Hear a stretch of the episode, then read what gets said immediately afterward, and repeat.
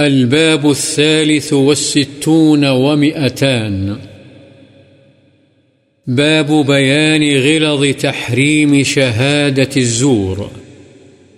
جھوٹی گواہی کی شدید حرمت کا بیان. فاجتنبوا الرجس من الأوثان واجتنبوا قول الزور. اللہ تعالی نے فرمایا تم جھوٹی بات سے بچو۔ ولا تقف ما ليس لك به علم۔ نیز اللہ تعالی نے فرمایا اس چیز کے پیچھے مت پڑو جس کا تمہیں علم نہ ہو۔ ما يلفظ من قول إلا لديه رقيب عتيد۔ اور اللہ تعالی نے فرمایا انسان جو لفظ بھی بولتا ہے تو اس کے پاس ہی ایک نگران فرشتہ تیار ہوتا ہے۔ ان ربك لبالمرصاد۔ نیز اللہ تعالی نے فرمایا تیرا رب یقیناً گھات میں ہے عملوں کو دیکھ رہا ہے۔ والذین لا يشهدون الزور۔ نیز فرمایا اہل ایمان جھوٹی گواہی نہیں دیتے۔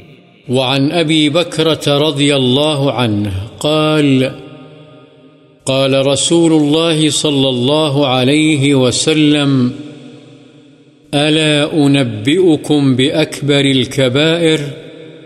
قلنا، بلى يا رسول الله قال الإشراك بالله وعقوق الوالدين وكان متكئا فجلس فقال، ألا وقول الزور؟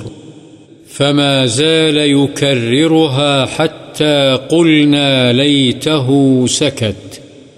متفق عليه. حضرت ابو بکرہ رضی اللہ عنہ سے روایت ہے رسول اللہ صلی اللہ علیہ وسلم نے فرمایا کیا میں تمہیں سب سے بڑے گناہ کی خبر نہ دوں؟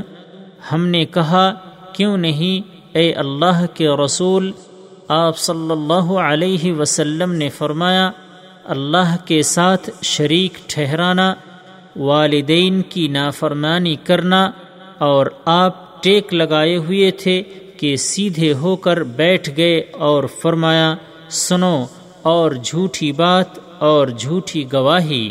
چنانچہ آپ برابر یہ بات دہراتے رہے، یہاں تک کہ ہم نے کہا، کاش آپ خاموشی اختیار فرما لیں۔ بخاری و مسلم۔